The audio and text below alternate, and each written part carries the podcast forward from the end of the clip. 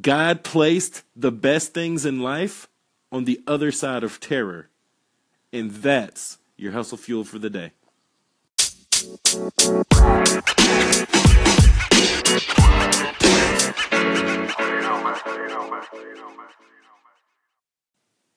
Welcome back to Hustle Fuel, y'all, episode four. And today we're going to be hearing from none other than Will Smith.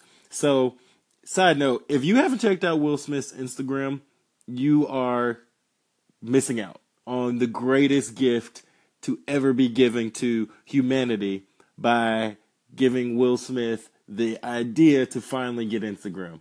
Um, so go ahead, check that out. Thank me later. But anyway, today we're going to be hearing from Will Smith, and he's going to be talking about his experience during his first time skydiving. So this is the most funny and inspiring message that I think I've heard in a really long time. So without further ado, here's Will. Cool, cool, cool, cool, cool, cool.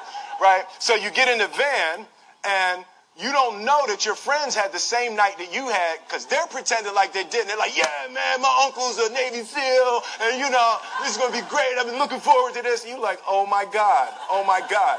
And your stomach is terrible. You can't eat and everything, but you don't want to be the only punk who doesn't jump out of this airplane.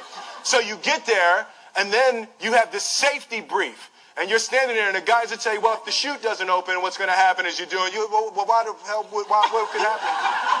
that the chute, the chute wouldn't open, right? So you do a thing, and what you do is your first jump, you're attached to a guy who is going, you know, he's going to walk you out. So you go, and you get there, and there's an airplane, and nobody's stopping. Everybody's still going.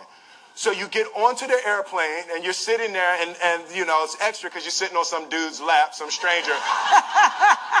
you sitting on his lap. And it's like, you know, you get trying to make small talk. Yeah, man. You, so you do, you be, you be jumping with people all the time, huh? Right? You know. So, and then you just want to make sure, yo, you got, you got kids, right? You got people you need to see, right? You just want to make sure he's serious, right? So you get in there. So everything's normal. So you fly and you go up, you go up, you go up, you go up to 14,000 feet, and you notice there's a, a, a light. It's red and it's yellow and green, right? So right now the light's red. So then you start thinking at some point the light's going to go green, but you don't know what's going to happen, right? And you wait and it goes yellow and the light goes green and somebody opens the door and in that moment you realize you've never been in a freaking airplane with the door open. right? Terror. Oh, sorry, I'm spitting. I'm sorry. Oh, sorry. No, terror, terror, terror, terror. Right? So you go and then you know, if you're if you were smart, you sat in the back so you don't go first, right?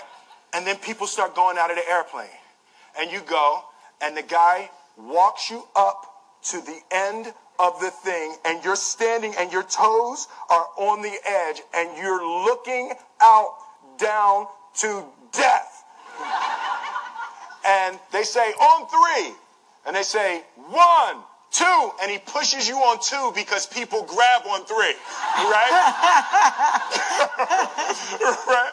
And you go, ah!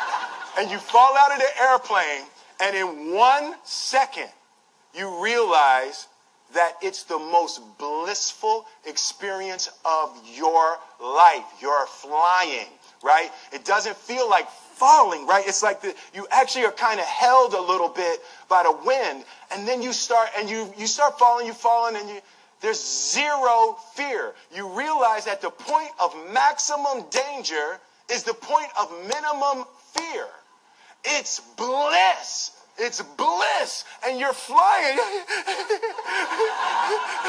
right? And you're doing that. And then 20 seconds, 25 seconds, 40 seconds, and you have enough time to just kind of be like, oh, shit, that's that building. That's not like that one.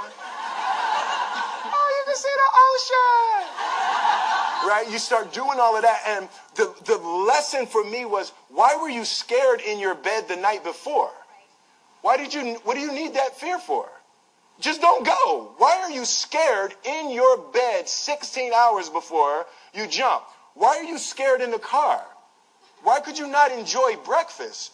What, what, what, what did you need that? The fear is Fear of what? You're nowhere even near the airplane. Everything up to the stepping out, there's actually no reason to be scared. It only just ruins your day.